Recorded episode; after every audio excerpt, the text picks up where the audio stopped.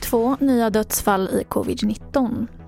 Utbildningsministern Anna Ekström om PISA-kritiken. Och screeningar för bröstcancer har minskat med 20% under pandemin. TV4-nyheterna börjar med att två nya dödsfall har rapporterats in i covid-19 idag. Och totalt har nu 14 002 personer dött av sjukdomen här i Sverige. Det här meddelade Folkhälsomyndigheten under sin pressträff i eftermiddags. Kritiken mot utbildningsminister Hanna Ekström växer nu efter att regeringen och Skolverket tidigare idag sågats av Riksrevisionen för hur kunskapsmätningen PISA hanterades år 2018.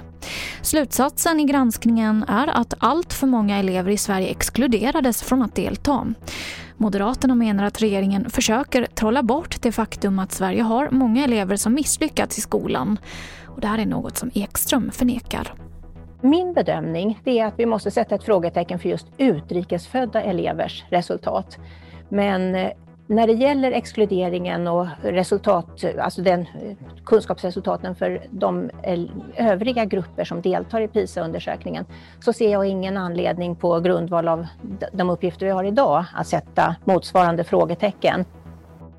Och antalet screeningar för bröstcancer har minskat med 20% under pandemin. Enligt en genomgång som DN gjort så var det 160 000 färre kvinnor som genomförde mammografi under förra året jämfört med året innan. Och orsaken är restriktionerna i kombination med att personal lånats ut till covidvården. Och nu kan de boende inom äldreomsorgen i Gislaved korka upp sin läsk. Kommunen meddelar att de 480 liter som skänkts av en handlare i Eksjö ska delas ut till de äldre. Det blev stora rubriker när nya regler infördes om att läsk av hälsoskäl bara skulle serveras vid helger. Och det här orsakade en storm av protester som fick kommunen att backa från beslutet.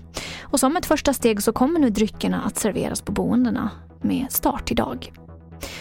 Och det var det senaste från TV4 Nyheterna. Jag heter Emily Olsson.